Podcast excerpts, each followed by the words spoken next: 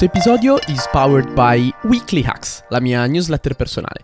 Ogni venerdì mando 3 o 4 punti che possono essere libri, articoli, video o TED Talk, di tutto quello che ho trovato nell'internet che penso potrebbe piacerti, ma soprattutto anche i miei pensieri riguardo a felicità, business, marketing, networking, insomma, davvero un po' di tutto. Puoi iscriverti quando vuoi a lanaro.io barra newsletter e se ti piace questo podcast sono davvero sicuro che l'adorerai perché la community è pazzesca, ci divertiamo davvero un sacco là dentro e quando ci sono novità su corsi oppure promozioni, meetup nelle varie città, agenda aperta, condivido sempre tutto prima con i weekly hackers. Quindi di nuovo quando ti vuoi iscrivere puoi andare su lanaro.io barra newsletter e quando sarai pronto noi ti aspettiamo là.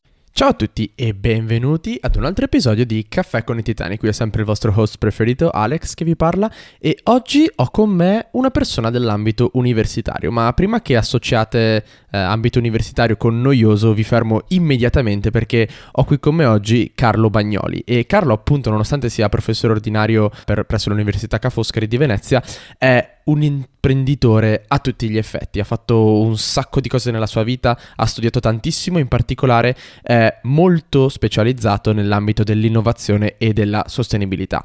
Avremo modo durante il podcast di sentire tutte le cose che ha fatto, tutto quello che sta facendo e non sta facendo, ma in particolare la sua ultima attività, la sua ultima impresa è, è un acceleratore che si chiama eh, Venisia, sempre all'interno dell'Università Ca' Foscari, che si occupa appunto di innovazione e sostenibilità.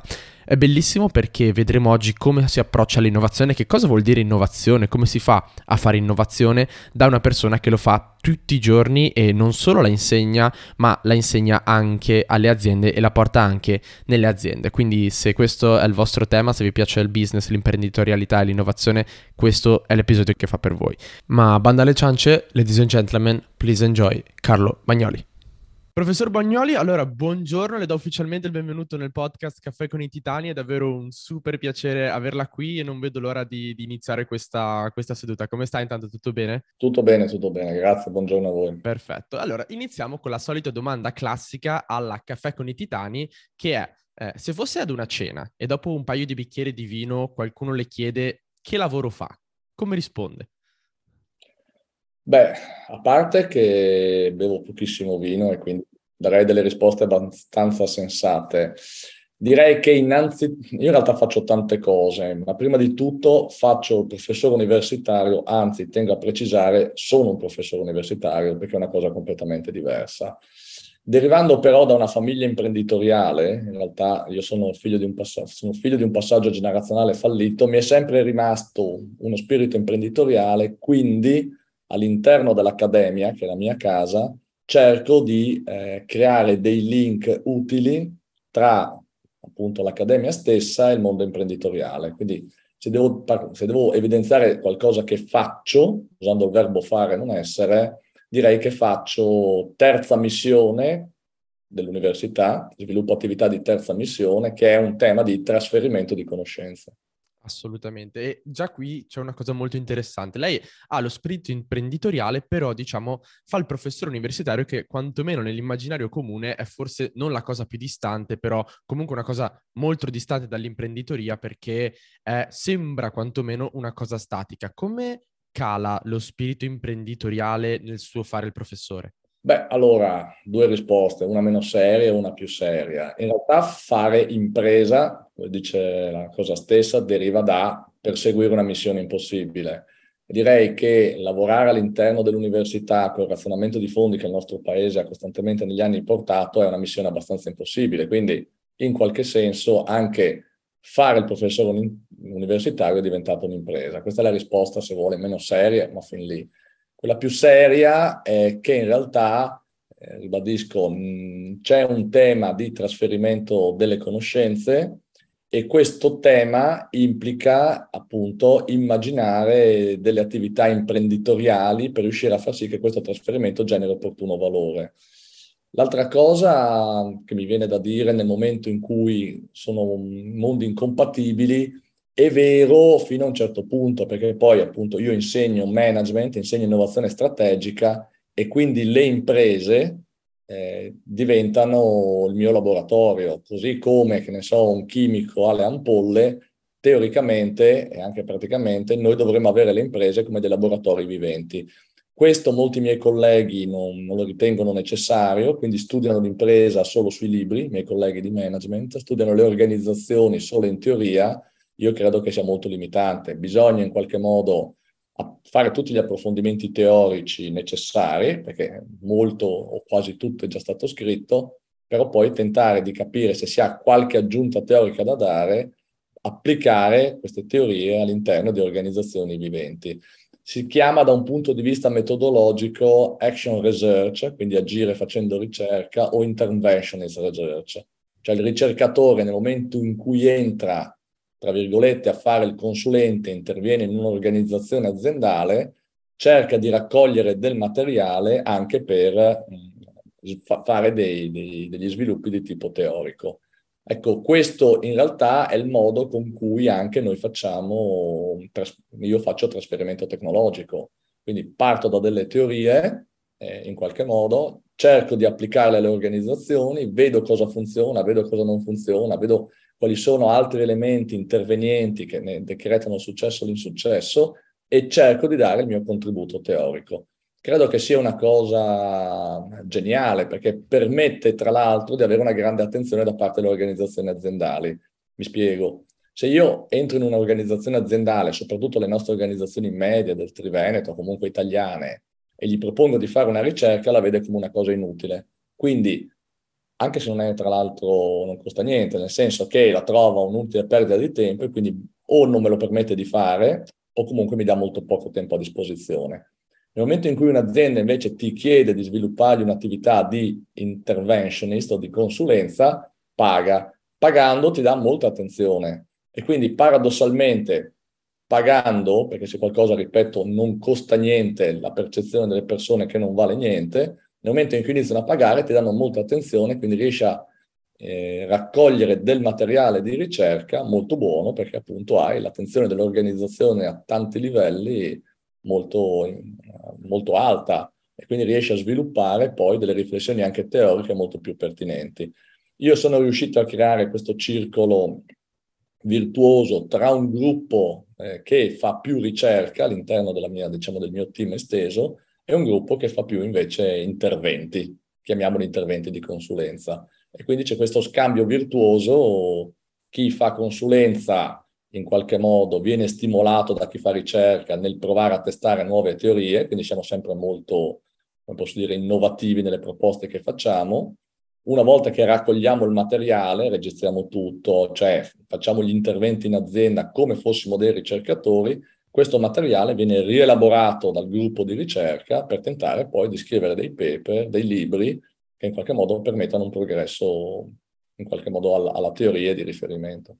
Assolutamente, penso che questo sia una delle cose che più sento che viene, tra virgolette, criticata nel mondo, soprattutto dell'economia del management, la mancanza di un approccio pratico, cioè si studia tantissima teoria, o quantomeno la maggior parte dei suoi colleghi studia tantissima teoria, ma poi non c'è un vero riscontro pratico. E non so se fosse Mohamed Ali o o Mike Tyson diceva che tutti hanno un piano finché non ricevono il primo pugno in faccia. Ed è vero che bisogna prepararsi a livello teorico, ma poi bisogna fronteggiare anche il livello pratico che ha un insieme di complessità che la teoria non può assolutamente prevedere. Quindi eh, io da, appunto da ingegnere sono assolutamente favorevole a questo tipo di approccio, non learning by doing, perché soprattutto in un ambito di ricerca così elevato è necessaria la ricerca assolutamente, però poi non bisogna dimenticare che il management e il business sono cose prettamente pratiche, quindi assolutamente approvo al 100% la sua, la sua strategia. Beh, management deriva da maneggiare, quindi direi che nel nome stesso ingegneria credo che derivi da ingegno, quindi è, è quasi paradossalmente più di pensiero. È vero. Eh, mentre management deriva dal maneggio, quindi dal metterci le mani e fare delle cose. In questo senso è interessantissimo perché mentre le società di consulenza tradizionali non hanno il tempo di studiare e quindi tendenzialmente hanno un tool, hanno un approccio e tentano di eh, usare sempre lo stesso martello, indipendentemente che davanti ci sia un chiodo o che ne so, un tassello di legno, Noi invece, proprio perché siamo dei ricercatori, eh, siamo costantemente eh, orientati a raccogliere tutti gli stimoli che arrivano dalla teoria da tutto il mondo e provare in qualche modo ad applicarli, calandoli nel contesto reale per cercare di capire poi cosa succede o non succede. E questo ci dà un vantaggio, questo ha un vantaggio competitivo enorme dal punto di vista della proposta di valore perché è quasi unica. Non conosco altre organizzazioni, quantomeno in Italia, che sono così forti dal punto di vista teorico e così presenti dal punto di vista pratico. Ha il grande svantaggio che ogni singolo intervento che noi facciamo, lato chiamiamo la consulenza, è un intervento che non è di replica. Quindi siamo molto efficaci e pochissimo efficienti. Nel senso che l'efficienza significherebbe che tu prendi uno, non so, tu diventi un esperto di Lean e uno ti dice ho problemi di passaggio generazionale e tu dici la soluzione è la Lean, ho problemi di gestione della supply chain, la soluzione è la Lean, ho problemi di non so che cosa, non vado d'accordo con mia moglie, la soluzione è la Lean. Mentre noi, in realtà, avendo un bagaglio teorico molto importante, eh, ascoltiamo effettivamente quali sono i problemi e nel nostro cassetto delle mille teorie eh, cerchiamo di capire quale può essere o quali possono essere di guida e facciamo interventi molto sartoriali, quindi molto efficaci, molto poco efficienti. Assolutamente, mi piace tantissimo. E tra l'altro voglio subito fare un deep dive sul mondo aziendale perché comunque voi quello che fate, diciamo, principalmente, e mi corregga se sbaglio, è eh, consulenza lato innovazione.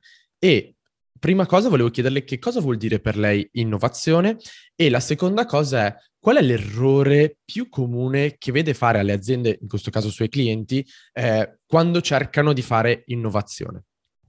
Allora, intanto chiariamo che eh, Ca' Foscari è la mia casa in qualche modo dal punto di vista accademico. E una decina d'anni fa abbiamo creato uno spin-off universitario che si chiama Strategy Innovation SRL, all'interno del quale lavorano, collaborano eh, 36 persone, di cui, eh, così arrivo a rispondere cosa è innovazione, di cui 16, quindi 16 su 36, quindi 16 rispetto a 20, hanno background che col management, col management non c'entra assolutamente niente. Quindi 20 sono aziendalisti, ingegneri gestionali e altri 16 sono, direi anche più di 16. Comunque 16 sono psicologi ambientali, psicologi junghiani, letterati, ne abbiamo 3-4, esperti di gestione dell'arte, filosofi, storici, esperti di relazione internazionale, design del prodotto, design della comunicazione, ingegneri dei materiali, neuroscienziati, eh, sociologi, antropologi eh, e via dicendo. Quindi 16 persone con background completamente diverse che noi abbiamo avvicinato al mondo del management aiutandoci a portare in qualche modo delle teorie innovative, cioè aiutandoci a portare innovazione. Questo connubio è interessantissimo perché quando parliamo di innovazione, in qualche modo dobbiamo fare subito una prima distinzione. Allora, innovazione è generare qualcosa di nuovo, due livelli. Il nuovo può essere nuovo per la singola impresa, quindi non è nuovo in assoluto, ma è nuovo per me perché non l'avevo mai fatto. Tipo, implemento un nuovo sistema di Lean, sto innovando, sì, però non è che la Lean è dal 1970, di cui che se ne parla, quindi non è proprio nuovo in assoluto piuttosto che il nuovo può essere in assoluto nuovo per tutti. Ecco, noi ci concentriamo sul nuovo per tutti. Quindi noi cerchiamo di portare innovazione che tecnicamente si chiama assoluta. E questa è la prima distinzione. Quindi eh, non solo, eh, allora per definizione non è innovazione incrementale, innovazione incrementale significa migliorare, partendo dall'esistente migliorare. No, noi lavoriamo in un'ottica di innovazione radicale, cioè non partiamo mai dall'esistente, cerchiamo veramente di portare un pensiero disruptive, direi, rispetto a quelle che sono delle dinamiche aziendali. Questo chiaramente fa sì che l'azienda abbia uno shock culturale, quindi la nostra entrata spesso non è un'entrata di accompagnamento rispetto a, ma è proprio un'entrata di messa in discussione di quelli che sono, l'abbiamo sempre fatto così. Che, rispondendo alla seconda domanda, poi vado avanti con la prima, è il, è il principale difetto delle imprese. Cioè le imprese in qualche modo hanno giustamente l'organizzazione una resistenza psicologica, oltre che finanziaria, ma una resistenza psicologica a innovare. Perché nel momento in cui tu innovi, soprattutto se innovi, così come sto dicendo io, cioè cercando il nuovo in assoluto in maniera radicale, tu sai cosa lasci e non sai cosa ottieni. E per chiarire questo aspetto, eh, diventa, faccio un esempio, diventa molto importante lavorare col top management, perché se io banalmente vado da un, il capo del, della produzione, dico una stupidaggine, e gli propongo una macchina radicalmente nuova, cioè gli, gli propongo una stampa 3D invece che i classici sistemi a stampaggio, diciamo, tradizionali, beh, cosa succede? Succede che ci sono due possibilità. Ci sono la possibilità che la cosa poi non funzioni e quindi il problema operativo rimane a lui, c'è la possibilità che la cosa funzioni, che quindi ci possa recuperare molta, molta produttività e molta marginalità che ne beneficia il CEO. Cioè non è un suo beneficio.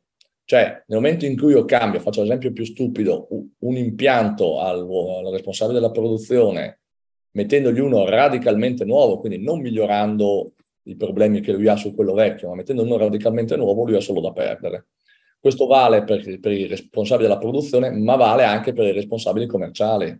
Se io a un certo punto vado dal responsabile commerciale e gli dico tu non vendere più fotocopiatrici, ma vendi il servizio di fotocopie, una, innovazione radicale che ha generato la Xerox molti anni fa, beh, il commerciale è abituato a vendere fotocopiatrici e quindi dire adesso tu, anche se ti chiedono fotocopiatrici, non le vendi più, ma vendi dei servizi, vendi servitization, questo gli genera la necessità in qualche modo di ripensarsi. Quindi esiste una naturale resistenza psicologica al cambiamento e quindi l'innovazione che portiamo noi può arrivare solo se molto guidata dall'alto, cioè se un CEO in qualche modo decide di fare questo. Questo implica appunto però CEO illuminati, questo implica CEO che abbiano capito oggi come oggi che la sostenibilità è il fine e l'innovazione è il mezzo, punto che non esistono piani B, che non si può non puntare alla sostenibilità, eh, declinandola poi nei modi più corretti che eh, riguardano l'impresa che stiamo guardando, e che l'innovazione è il mezzo. Cioè nel momento in cui non ha capito questo il CEO, noi non abbiamo nessuna possibilità di entrare.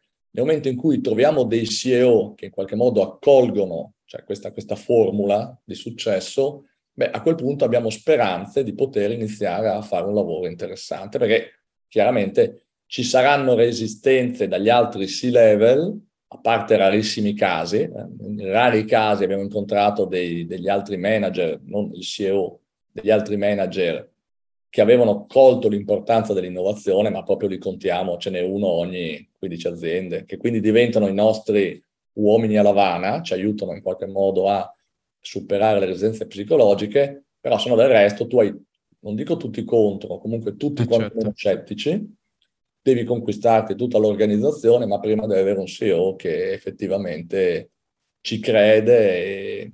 Io posso raccontare una storia su questo che è molto carina. Eh, mi sono trovato una volta con un'azienda neanche piccola, fa, boh, fa un centinaio di milioni di euro, in cui l'imprenditore, padre padrone, si era innamorato delle cose che facevamo Vabbè, eh, chiaramente è un personaggio così un po', un po particolare. La, alla prima riunione in cui spieghiamo tutto il progetto a tutti i manager, se ne stati 20, io dicevo cose che mi sembravano anche interessanti, stimolanti, e vedevo tutti assolutamente passivi. A questo punto ho detto, ma sì, cioè, non, non, non vi dico cose interessanti, non, cioè, qual è il problema? E il direttore generale mi ha detto, guardi, il nostro imprenditore presente, il nostro imprenditore si innamora delle persone, ma tanto facilmente si innamora, tanto facilmente eh, si disinnamora. Quindi lei faccia la sua lezione, prenda i suoi soldi, ma tanto nell'arco di sei mesi noi non la vediamo più e andremo avanti a fare efficientamento, perché io ho convinto l'imprenditore che bisognava sì andare avanti a fare efficientamento, ma bisognava radicalmente innovare. E fare efficientamento e innovare sono due cose diverse. E quindi loro hanno detto, noi abbiamo un problema di efficientamento, lei ci viene a parlare di innovazione, questa è una cosa che fra sei mesi sarà derubricata perché l'imprenditore non sarà più affascinato da lei, avrà perso il suo grip sull'imprenditore, quindi faccia quello che deve fare, perdiamo queste ore e andiamo avanti. Ecco, questo è molto interessante perché viaggiava, penso, il 2000 e boh, sarà stato 2014 e, e, noi siamo ancora dentro in questa azienda. Pazz- radicalmente cambiata. Pazzesco, beh, però io mi immagino deve essere stato, cioè non terribile, però un po' così ricevere commenti del genere in diretta, mamma mia. Pensi che alla cena dopo il figlio del, dell'imprenditore eh, o, o, un dirigente, non mi ricordo, addirittura registrò la cena per, per poi ricordarci quello che avevamo detto e far vedere che aveva ragione lui. Cioè, voleva mantenere la testimonianza scritta per dire ve l'ho detto e un giorno tirerò fuori la registrazione. Allora, non ho la certezza, ma abbiamo avuto questo sentimento. Pazzesco, pazzesco, bellissimo. Infatti ci sono due cose che volevo toccare. Allora, il primo è il processo di innovazione e il secondo è il vincere la resistenza di queste persone, perché tra l'altro è una cosa che tutti coloro che fanno i consulenti, diciamo, affrontano. E partiamo prima con il processo di innovazione. Per come la vedo io, e di nuovo forse sbaglio, no? l'innovazione, quantomeno nella sua forma più pura, è un po' come l'arte, nel senso che ti deve venire l'ispirazione per creare la cosa nuova, un po' alla Steve Jobs che ha creato l'iPhone, secondo in teoria un momento di ispirazione, chissà che cosa, però quando si va a fare consulenza innovativa non si può ovviamente aspettare che arrivi l'ispirazione, ci sono delle deadline, le persone pagano, per cui bisogna un po' strutturare, mi immagino, il processo innovativo perché non si può lasciare all'ispirazione sperando nella, nella musa di chissà che cosa. Come fate a strutturare una cosa quasi per definizione non strutturabile come l'innovazione, soprattutto radicale? Beh, allora, in realtà non è vero che non è strutturabile. Noi, eh, tra l'altro, quando entriamo nelle aziende, agiamo così. Agiamo, abbiamo appunto questa società che si chiama Strategy Innovation, SRL, che quando ci chiedono di fare un processo di, di portargli innovazione strategica, poi chiarirò meglio quali sono i prodotti, però in generale il cliente non sa esattamente cosa sta comprando. Cioè se compra un sistema di lean, un sistema di controllo di gestione, se compra un magazzino, sa cosa sta comprando. Da noi compra in qualche modo, cioè rimane probabilmente affascinato, capisce che c'è questo mondo di cui lui conosce poco e quindi ci chiede, ok, venite così fatemi capire di cosa, cioè ci comprano per farci capire un po' cosa, cosa facciamo. Allora, su- succede che esistono due step. Nel primo step noi cerchiamo di ottenere dei risultati. Nel secondo step cerchiamo di trasferire le conoscenze necessarie a generare innovazione all'interno dell'impresa. Quindi il secondo step è la creazione di un laboratorio di innovazione all'interno dell'impresa. Perché visto che di innovazione c'è un bisogno clamoroso e le nostre imprese non l'hanno ancora colto, anche perché molte sono B2B e quindi ritengono che l'unica innovazione interessante sia l'innovazione tecnologica o di processo di prodotto, ma molto tecnologica, cosa che non è vero neanche per le B2B, noi cerchiamo di creare dei laboratori di innovazione. Laboratori di innovazione che invece, diciamo, il primo laboratorio lo facciamo noi, come fossimo noi gli agenti di innovazione all'interno dell'azienda, si compone di tre fasi e si chiama funnel dell'innovazione. Nella prima fase, allora, esiste la front-end innovation, la back-end innovation. La back-end innovation è l'innovazione che porta a sviluppare il prototipo per vedere se funziona, poi a ingegnerizzarlo, capire come produrlo, eh, pensare al lancio sul mercato e poi lanciarlo, in test e tutto quello che ne segue. Questo è il back-end di innovazione, generalmente gestito dagli uffici tecnici, uffici ricerca, uffici tecnici, che nelle aziende più strutturate esistono. Il problema è quale prodotto, no? Nel momento in cui faccio il prototipo ho già deciso tendenzialmente che devo fare un prodotto. Allora, in passato c'era l'imprenditore ispirato che andava in giro per le fiere e avevano tre possibilità. Se l'imprenditore era veramente ispirato, gli veniva l'idea e decideva lui quale prodotto, dall'idea della creatività e via dicendo. Viceversa, poteva copiare i clienti, poteva copiare i competitor, quindi vedo un prodotto alla fiera che fa il mio competitor giapponese, lo copio, e quindi serviva poi solo il back-end, no? cercare di fare un prototipo, eh, saltare i brevetti, via dicendo. Oppure eh, rispondevo alle esigenze dei clienti. Quindi il cliente mi chiede, io tento di fare quello che mi fa il cliente. Allora, rispondere ai clienti e rispondere ai, ai competitor è l'innovazione che dicevo prima di tipo relativo, non assoluto, perché se un competitor l'ha già fatto, tu cerchi di correre dietro a qualcuno. Generalmente nel modello di business delle imprese italiane, medie, medio-piccole, era quello di copiare il competitor cercando di farlo pagare di meno. Quindi trovare il modo eh, o, eh, o pagando di meno le persone o attraverso alcuni ingegni tecnologici cercare di farlo pagare di meno. Però questa non è innovazione, non è assolutamente l'innovazione di cui stiamo discutendo. Allora, l'unica vera innovazione è l'imprenditore che gli viene in testa qualcosa, non so, Giuseppe De Longhi che immagina il pinguino, no? Quindi un, un uh, condizionatore portatile. Ecco, questa è l'ispirazione. Il problema qual è? Che in realtà io immagino che Giuseppe De Longhi eh, all'idea del pinguino ne abbia avute almeno altre 15 che non hanno funzionato. Perché una volta c'era molto più tempo di quello che si chiama try and learn, quindi provo, verifico, funziona, vado avanti, non funziona, pazienza, riprovo, verifico, funziona, vado avanti. Diciamo che questo eh, approccio per tentativi e errori oggi è sempre meno perseguibile, nel senso che per un problema di tempi e un problema di risorse bisognerebbe fare buona la prima.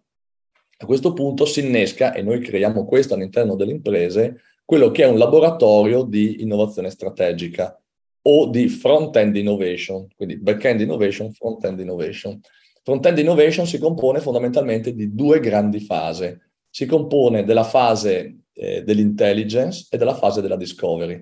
Nella fase dell'intelligence occorre cogliere segnali deboli di cambiamento nel mondo. Quindi quelli che si chiamano, allora, o i macro trend, che tendenzialmente sono conosciuti, che ne so, lo spostamento del potere economico verso l'est, l'invecchiamento della popolazione, eh, la maggiore connessione digitale, sconnessione privata. Questi sono dei macro trend. All'interno però dei macro trend si creano dei trend e dei micro trend o solo anche dei segnali deboli di cambiamento, quindi delle cose che ancora non, non hanno la, in qualche modo, eh, valenza di trend.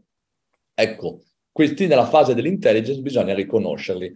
Il problema qual è? Che questi trend possono essere trend tecnologici o possono essere trend socioculturali. Quindi ci possono essere dei trend tecnologici, quindi che ne so, per il momento, per esempio, esiste tutto un trend che sta crescendo di biologia sintetica che permette di produrre qualsivoglia atomo, cioè atomi che non esistono in natura. Ok, questo impone a tutti quelli che producono qualcosa, dal tavolo di legno alla carne, di porsi il problema di come questo trend, in quanto tempo questo trend diventerà un qualcosa da portare sul mercato. Trend tecnologico. Viceversa, che ne so, ci possono essere dei trend socioculturali, dei trend socioculturali eh, che possono essere, eh, che ne so, che i giovani in qualche modo hanno, adesso dico delle stupidaggini, ma hanno un'attenzione ormai ridotta, perché a forza di vedere serie televisive che durano al massimo 45 minuti, piuttosto che siamo arrivati a TikTok che dura mm. no, 30 secondi, un minuto, non so neanche, la loro capacità di attenzione è, è, non è che non ci sia, ma è molto limitata nel tempo. Ok, allora nella fase di intelligence bisogna avere, e sono quelle 16 persone di cui dicevo prima, almeno in parte, gente che in qualche modo legge, va in giro per il mondo, fa etnografie, recupera segnali, quali, analizza tutti i paper scientifici, anche se di solito un paper quando è pubblicato è già vecchio, perché passano due anni per il referaggio, però eh, in qualche modo digerisce tantissimi documenti, quella che si chiama desk analysis, tentando di capire quali possono essere dei trend o dei micro trend o dei segnali di cambiamento importanti che possono poi portare alla seconda fase, che è quella della discovery, in cui applicando creatività, applicando tecniche di design thinking, si iniziano a immaginare nuovi prodotti. Quindi si iniziano a immaginare nuovi prodotti dove però esiste prima una fase di divergenza, quindi ognuno racconta quello che vuole, si cerca di costruire sulle idee senza limiti di budget, ma neanche limiti fisici, quindi metto il microchip nella testa delle persone, per poi arrivare a una fase di convergenza, iniziando a mettere limiti finanziari, limiti tecnologici e fare una lista di possibili prodotti, barra progetti, che una volta decisi di finanziare si parte con la fase di back-end. Allora si costruiamo il prototipo, allora si ci poniamo il problema poi dell'ingegnerizzazione, ci poniamo il problema del marketing e via dicendo. Queste due fasi, la front-end innovation, nelle nostre aziende non esistono, la faceva l'imprenditore. In questo noi abbiamo avviato un master che si chiama Strategy Innovation Master, un master executive, che fondamentalmente cerca di insegnare ai C-level e a gente che vuole o che ha responsabilità di impresa, imprenditori, figli di imprenditori, o comunque responsabilità di imprese importanti, o a chi vuole proprio gestire la funzione innovazione, in questa visione qua, cerchiamo di insegnargli tutte quelle che sono le tecniche, i processi per in qualche modo fare la fase di intelligence, accorgersi di cosa sta avvenendo nel mondo e in qualche modo la fase di discovery. È difficile perché le aziende come posso dire, non esiste, gli HR non hanno ancora identificato una figura del genere, no? Non c'è il front-end innovator. Eh certo. C'è l'ufficio tecnico, c'è l'uomo della ricerca, c'è l'uomo della qualità, ma in realtà la mancanza, proprio perché noi in qualche modo facciamo innovazione assoluta, in realtà è il chiaro sintomo di un vuoto di mercato che va coperto e quando le aziende inizieranno a, capirlo, eh, in qualche modo noi saremo pronti a rispondere anche delle figure professionali. Chi frequenta il master generalmente esce trasformato, proprio un, non, è, non, impara delle tecniche, impara un modo di pensare completamente diverso. Quindi cioè, c'è una persona in particolare che, un HR tra l'altro, molto, molto sveglio, molto brillante, che l'ha fatto e l'anno dopo ha chiesto di essere riscritto. Ci voleva fare Addirittura. Della... Pazzesco. Io mi immagino che per l'HR però, mi, cioè, all'interno dell'azienda, se anche un HR percepisce questo, percepisse questo bisogno di innovazione, davvero fa fatica, farebbe fatica poi a venderlo all'interno dell'azienda, perché appunto una persona come lei con le sue credenziali magari riesce a convincere l'imprenditore, immagino anche no, con un po' di, chiamiamolo savoir-faire, ma quella business acumen che serve per far passare il valore il messaggio dell'innovazione, però un HR fa molta più fatica a far passare il bisogno di innovazione verso l'altro, soprattutto se, se è interno, magari appunto è anche abbastanza giovane o comunque con non moltissima esperienza, si trova davvero in, in difficoltà. Quindi eh, penso che il lavoro più grosso non sia tanto far passare che serve l'innovazione, diciamo, al middle management, ma è far passare, come convincere il top management che c'è bisogno di innovazione, perché è questa la cosa più difficile. C'è bisogno di strutturare l'innovazione, cioè l'innovazione deve diventare una, una struttura in qualche modo in cui si dedica che evidentemente se non è un'innovazione incrementale deve avere un, una visione più lunga. È un po' la stessa cosa della politica, no? nel senso che la politica affronta i problemi di ieri, oggi, com- cioè, oggi come oggi la politica affronta i problemi di ieri, mentre dovrebbe anche porsi il problema dei problemi di domani, quella del tema del, del, del, anche della dipendenza del gas russo è un'evidente incapacità di un minimo di visione strategica. Allora, se un imprenditore capisce la necessità di visione strategica e si pone degli obiettivi che non sono a sei mesi, ma sono a cinque anni, allora a quel punto capisce anche l'importanza di organizzarsi per generare prodotti, processi, innovazione che lo portino all'obiettivo da raggiungere. È una Chiaro. battaglia. In Lombardia, io parlo dal Veneto, in Veneto siamo un po' indietro su questo. In Lombardia, questo, in Lombardia e anche in Emilia, credo abbiano, siano molto più consapevoli di questa necessità in questo momento, parlando in qualche modo dell'Italia. E la domanda, secondo me, che, che a me quantomeno è venuta spontanea da quello che mi ha detto prima, è che, diciamo, si può, cioè, si può studiare l'innovazione, ok, però non so poi come la parte teorica possa essere calata perfettamente nella pratica. Quindi la domanda che le faccio è, supponiamo che uno studente universitario non ha frequentato il suo master perché magari no, ci ascoltano da tutta Italia, non tutti possono venire a Venezia, però vuole fare innovazione, vuole diventare appunto un front-end innovator come dovrebbe fare, cosa dovrebbe studiare e di cosa si dovrebbe interessare, diciamo, per poter fare bene, quantomeno, il front-end innovator? Eh, questo è un problema perché anche il master, per dire, le, dicevo prima, no? Strategy Innovation SRL eh, ha una parte di persone che fanno azienda, quindi aziendalisti, gente che fa management, ma una parte sono persone che sono portatrici di culture le più variegate, molto tecnologiche, ripeto, abbiamo neuroscienziati, piuttosto che molto umanistiche. Quindi abbiamo, eh, mm. non abbiamo solo persone laureate in legge, non so perché, però tutte le altre, in qualche modo, discipline più o meno ce le abbiamo. Perché per l'innovazione che facciamo noi per fare front-end innovation bisogna cogliere segnali deboli di cambiamento e chiaramente cosa succede? che avere background diversi permette di cogliere segnali diversi, cioè nel senso che noi ad esempio quest- creiamo questi laboratori di innovazione, questi, questi strategy innovation hub in qualsiasi tipologia di aziende, quindi possono essere aziende retail, eh, parafarmacie, eh, piuttosto che, che ne so, aziende che producono impianti per la lavorazione del marmo, piuttosto che GDO perché di fatto il problema, proprio se devi fare un'innovazione in qualche modo nuova in assoluto, non devi essere un esperto di settore. Di fatto devi avere degli approcci metodologici che applichi in settori diversi. Anzi, se sei un esperto di settore, il rischio è che tu sappia già cosa non si può fare oppure cosa è interessante fare perché l'hai fatto da un'altra parte. Questo è il classico approccio delle società di consulenza tradizionali, anche quelle molto importanti, replicano anche perché recuperano efficienza. Noi invece entriamo sempre e assolutamente non sappiamo niente del settore in cui entriamo, proprio zero. E questo è un grande punto di forza, perché siamo vergini, come fosse un bambino, e non sappiamo ciò che non si può fare. Però siamo molto forti, molto forti dal punto di vista metodologico molto forti dal punto di vista metodologico perché tra l'altro siamo dei ricercatori, quindi noi affrontiamo un problema, un settore, un contesto di cui non conosciamo niente, però siamo abituati a macinare, no? col gruppo più di ricerca, macinare molte informazioni, dati, literature review, cioè questo è il nostro mestiere, e quindi in breve ci facciamo la nostra visione di dove sta andando questo settore e poi abbiamo tutta una serie di tecniche sia nella fase di intelligence per in qualche modo raccogliere segnali deboli di cambiamento, sia nella fase di discovery, quindi unire i puntini per generare delle nuove proposte che necessitano, come posso dire, di tecniche specifiche. Per dire il master di cui parlavo prima è così organizzato.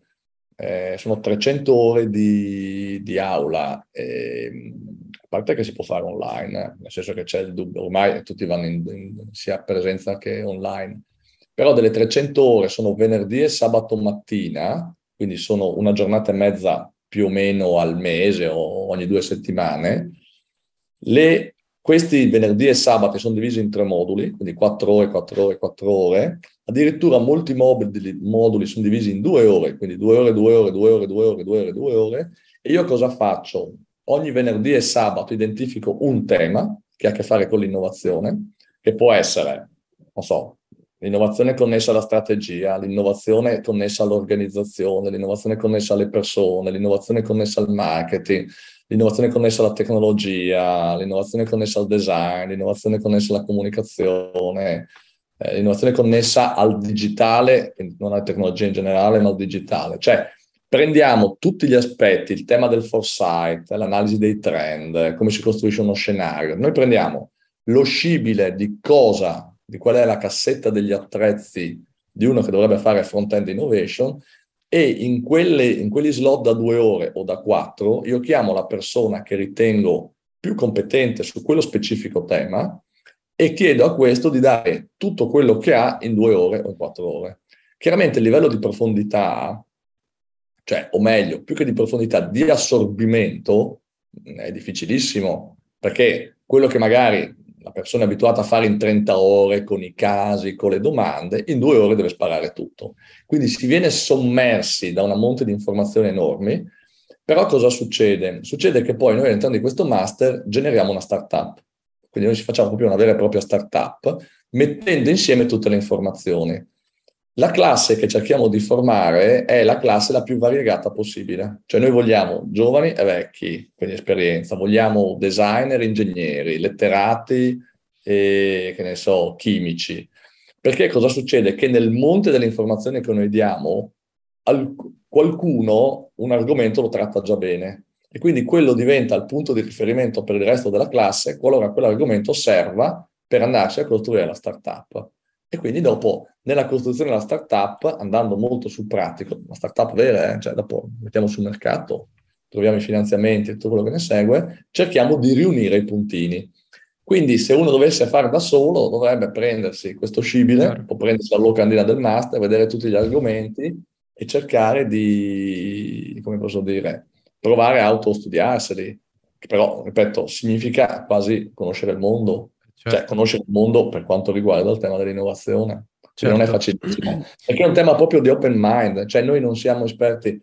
È un po' il tipo di libro di Zarathustra, no? Un libro, così parlò Zarathustra, un libro per tutti, un libro per nessuno.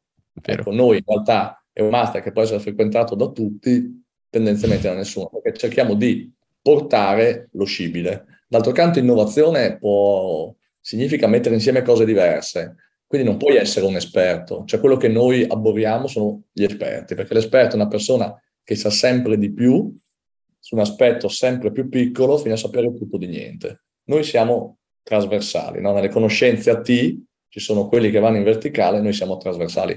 Una volta facevano questo mestiere i filosofi, e adesso i filosofi non esistono più, almeno mi sembra siano un po' meno, posso dire, efficaci. Ecco, noi sul livello manageriale dell'innovazione parliamo con tutti, abbiamo persone che sono in grado di parlare con tutti, perché chiaramente qua, guardi, l'altro giorno, cioè l'altro giorno, gli ultimi sei mesi avevamo un progetto con l'acceleratore, il sincrotone di Science, Area Science Park a Trieste.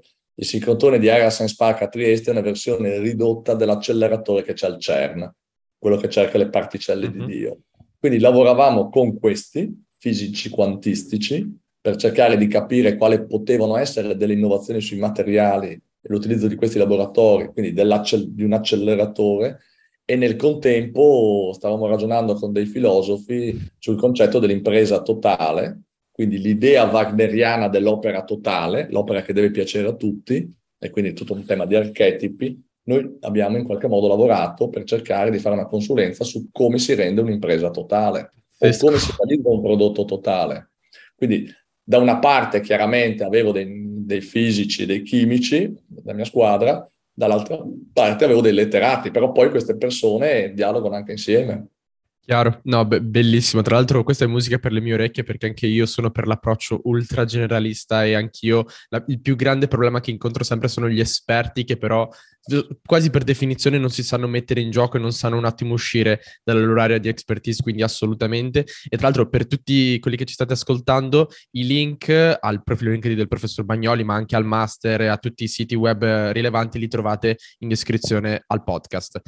Voglio spostarmi adesso dal mondo innovation, diciamo, a più lei invece come professore, diciamo. Allora, la prima cosa è che chiunque si vada a vedere il suo curriculum ha visto che lei ha, ha raggiunto traguardi che tante persone neanche in due vite riescono a raggiungere. E la domanda che le faccio è, cosa la spinge ad alzarsi la mattina? Cos'è che le dà ancora motivazione quando comunque ha già raggiunto tantissimi successi o quantomeno che vengono percepiti dagli altri come tali? Eh, su questo io non sono d'accordo. Io invece credo purtroppo di aver eh, buttato via molto tempo, si poteva fare cose molto più importanti e ci sono due, eh, così do anche magari dei consigli, almeno porto la mia esperienza, ci sono due, io imputo l'aver raggiunto poche cose in tanto tempo, quindi ho la percezione esattamente contraria a quella che, che dici tu, per, per, colpa di due aspetti. Un primo aspetto è stato l'influenza in qualche modo benevola della famiglia, della mamma che mi voleva vicino e quindi mi ha fatto fare le università nella città natale. Eh, mio padre aveva delle aziende, no? dicevo che ero figlio di un passaggio generazionale fallito e quindi mi hanno fatto studiare delle materie che potevano essere coerenti in qualche modo al lavoro di mio padre. Paradossalmente, adesso esagero, ma a un certo punto padre, cioè mio padre in generale, dicevano, vabbè, ma hai l'azienda, perché devi andare all'università, perché devi fare, insomma, tutto sommato il tuo lavoro, è ben avviato. Quindi c'è stato un impatto familiare eh, in qualche modo che non mi ha spinto, non mi ha generato ambizioni nel contesto familiare questo secondo me è un... Questo secondo me, cioè io poi sono riuscito in qualche modo a, risalire in vari modi questo, questo, blocco di partenza. Però pur derivando da una famiglia che tutto sommato non aveva problemi economici, nel senso che non, non è, insomma, eravamo media borghesia, in qualche modo non, ha, non mi ha generato, non c'è stato questo contesto familiare di eh, puoi fare bene, puoi andare a Milano, puoi andare a New York, eh, eh, cerca di volare il più alto possibile. Questo mi ha fatto perdere molto tempo perché ho fatto delle scelte scolastiche non sbagliate, però certamente limitanti. Per esempio, io sono diplomato in ragioneria, cosa che per me oggi, se mio figlio, eh, con tutto il rispetto per i ragionieri, perché lo sono io, però insomma, secondo me io renderei obbligatorio il classico, perché certe cose che impari al classico poi non le impari più, poi non serve a niente, va bene, di cose utili avrei tempo nella vita, sarà tutto un problema di ricerca di utilità per dire, hanno fatto ragioneria, io all'epoca ho avuto la fortuna che usciva un corso totalmente sperimentale su informatica e quindi dopo il biennio ero in una classe che metteva insieme, io sono di Udine, tutte le classi lì, tutti i migliori studenti di ragioneria della provincia di Udine, che è enorme, avevano fatto una classe di 30 in cui si facevano un monte ore enorme, anche cioè, tutti i pomeriggi, è stato una, un, un triennio di enormi sacrifici che però mi ha permesso non di recuperare l'umanistico, quindi latino, greco o filosofia, però mi ha permesso di recuperare matematica e informatica. Però ho recuperato in corsa, non so se mi spiego, cioè non è, ho dovuto arrangiarmi e tentare in qualche modo, quindi ho avuto un'influenza in qualche modo, ma anche per troppo amore, troppa prudenza, non un'influenza negativa, cioè la mamma dice stai qui vicino, L'altra cosa, e quindi questa è stata, quindi non fatevi influenzare dalla famiglia, se parlo agli studenti non fatevi influenzare dalla famiglia e se parlo alle famiglie generate ambizioni, perché poi la cosa interessante, secondo me, che mi alzo la mattina, poi dico un altro limite che credo di, aver, credo di aver avuto, di cui non sono più sicuro, cioè di solito se tu nasci in una famiglia, chiamiamola medio borghese, alta, che mette tante ambizioni al figlio, nasci con figli molto ambiziosi, ma generalmente con la pancia sazia, quindi tendenzialmente senza lo spirito di sacrificio. Se nasci in famiglie più umili, più umili, ti insegnano il valore del sacrificio, il valore dell'umiltà, ma non ti danno ambizioni. Quindi trovi il posto fisso alle poste di Montebelluna e tua madre ti dice guarda che questo è un posto sicuro, un posto statale, fermati lì. Il mix perfetto è persone che hanno sviluppato ambizioni che però hanno l'umiltà e il, come posso dire, il senso del sacrificio, il senso del lavoro. E questo mix, eh, allora per dire, io con i miei studenti ogni tanto mi trovo studenti di persone, di famiglie, insomma, umili, normali, che vedi che non hanno l'ambizione, magari li vedo molto bravi e io da docente cerco di dargli delle ambizioni. È molto più facile dare delle ambizioni a delle persone che escono da famiglie umili piuttosto che insegnare sacrificio a ragazzi che escono da famiglie agiate, no? E non vedo perché dover lavorare, pur avendo ambizioni. Quindi lavoriamo sulla seconda fase, sulla seconda categoria di persone. L'altro limite che ho avuto io, e ogni tanto mi interrogo sì, se sia stato un limite o, o, no, è stato quello di non avere nessuna appartenenza. Io non sfido chiunque a ricollocarmi in qualsiasi movimento politico, club. Io non sono mai Credo di essere stato solo iscritto fino ai 16 anni a una squadra sportiva di pallacanestro tesserato. E del resto io non ho mai frequentato un club, un Rotary, un Lions, un partito politico, un movimento.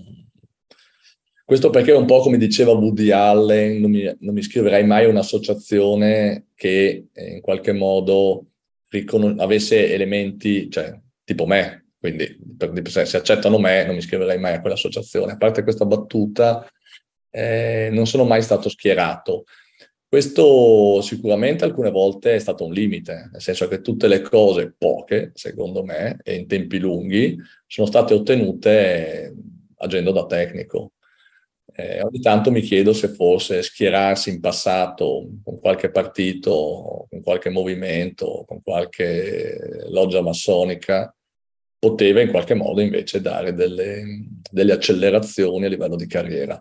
Ormai ho 53 anni, non l'ho fatto, boh, non lo so, speriamo che mi riconoscano il valore tecnico anche in altri contesti, se no pazienza. Assolutamente. E voglio avvicinarmi, diciamo, alla fine eh, dell'intervista e chiederle eh, qual è un libro che lei regalerebbe a tutti gli studenti usciti dall'università, se ce n'è uno. Sì, ce ne sono. Io ho dei libri, eh, secondo me, cult.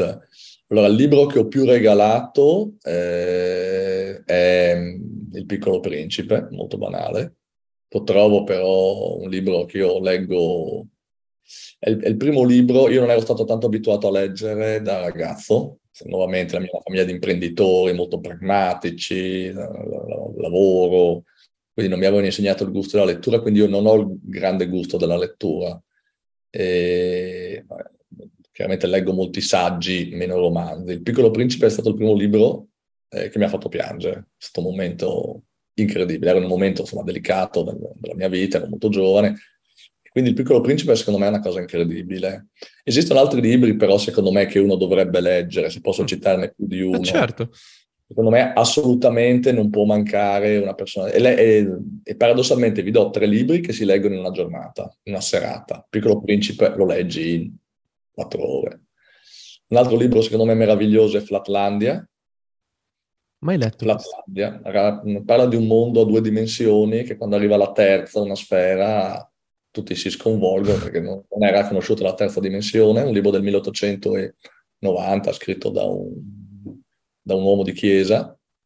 E il terzo libro, Utopia, di Thomas Moore, secondo me, Utopia, probabilmente si legge così, che in realtà io riconosco Venezia in quell'isola, mm. quindi l'idea della visione.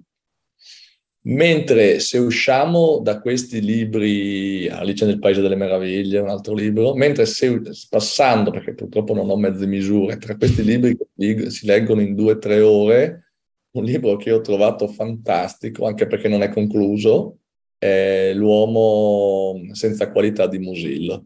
Sono, mm. credo, boh, tipo 1200-1800 pagine, due tomi enormi, Robert Musil, che ci ha messo tutta la vita a scriverlo e anzi non ci è riuscito perché poi non è chiuso perché è morto. Ah, questi, non ne ho sentito, a parte il piccolo principe, non avevo sentito neanche uno, forse Flatlandia, the back of my head, però... Eh, Flatlandia, Utopia di, di, Moore, e no, un altro libro che assolutamente cioè uno deve, deve, leggere, non può non averlo letto. Cioè, se uno mi si presenta a cena e non ha letto questo libro qui, vabbè, mi alzo e vado. Certo.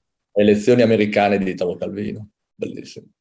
Questo, allora, ammetto che mi manca, fortuna che non siamo a cena perché così non si alza e non va via, però assolutamente. Dopo, sono cinque anche... lezioni che Italo Calvino, sono anzi sei lezioni che Italo Calvino era stato chiamato Harvard chiama ogni anno mm, l'università di Harvard un personaggio importante a fare delle lezioni, si chiamano lezioni americane. Mm, anni 70, boh, non mi ricordo, forse 80, era stato chiamato Italo Calvino e doveva fare sei, è morto, quindi la sesta l'aveva più o meno scritta ma non è riuscito a farla, ne ha fatte cinque e sono lezioni, come dice lui, sul, su come si deve scrivere, ma su come si deve anche interpretare la vita. Quindi parla della leggerezza, parla della molteplicità, parla dell'esattezza e secondo me io l'ho sempre uno degli altri libri che leggo assieme al piccolo principe in qualche modo costantemente. Poi chiaramente leggo i miei libri di management oggi. Ovvio.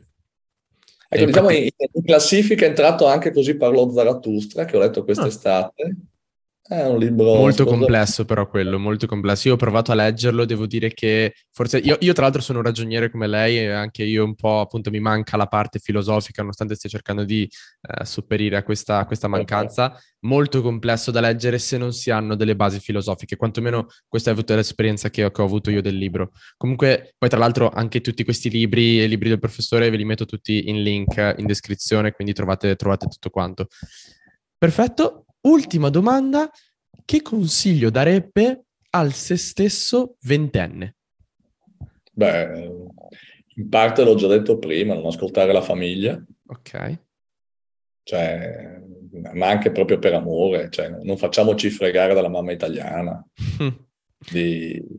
Non è detto che uno debba andare lontano. Io sono andato, ho vissuto un periodo all'estero, poi, da, quando avevo 23 anni, sono stato visiting scholar alla University of Florida, uno dice, uh-huh. Florida, un posto bellissimo, è stata un'esperienza terribile, mi sono confrontato con un sistema culturale che io ero sconvolto, eh, è stato de- divertente perché poi mi avevano offerto un lavoro, quindi ero, stavo iniziando la mia carriera accademica e mi ricordo che in Italia avevo una borsa di studio che poteva essere tipo 20.000 dollari, il dollaro all'epoca era più apprezzato del, no, anzi l'euro non c'era neanche, e, le, e lì mi offrivano 120 mila dollari, quindi sei volte tanto.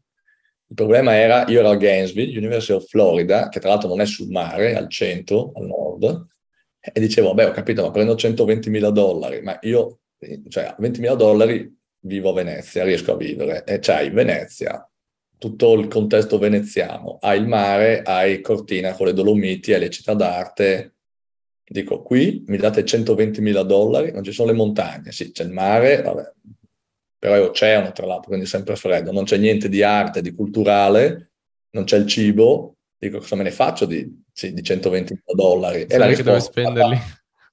No, mi è stata, ti compri una limousine.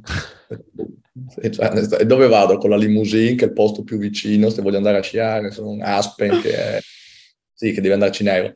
Quindi proprio un valore che io mi sono trovato con dei valori culturali totalmente... Ho capito che, ad esempio, le persone, adesso politicamente non va bene dirlo, ma ad esempio io frequentavo russi.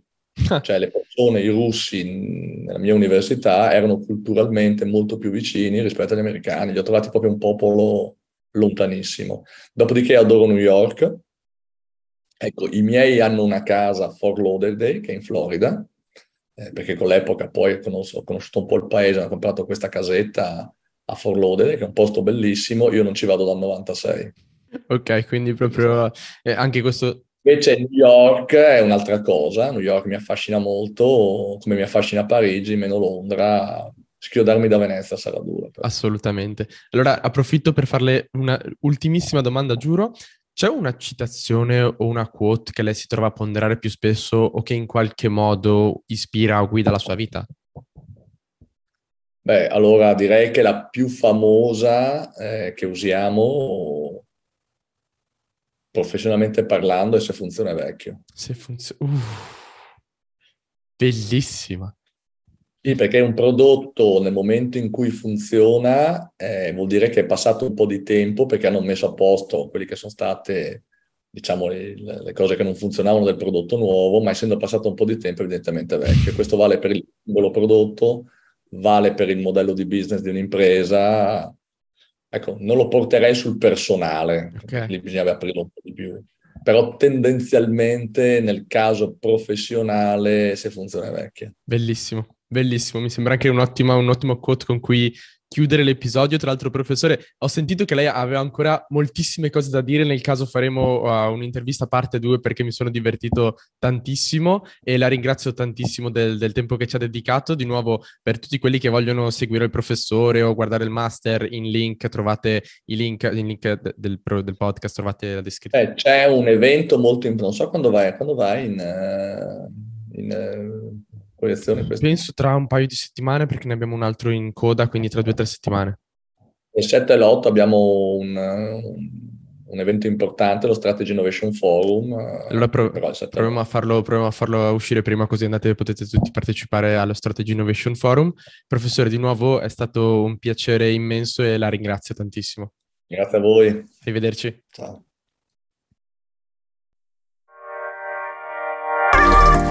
Ultima cosa, prima che tu vada a salvare il mondo e renderlo un posto migliore, questa è Weekly Hacks, la mia newsletter personale. Ti puoi iscrivere quando vuoi a lanaro.io barra newsletter. Là dentro ci divertiamo davvero un sacco, siamo già in tantissimi, i feedback sono super positivi, quindi quando vuoi noi ti aspettiamo là. Di nuovo è lanaro.io barra newsletter. Alla prossima!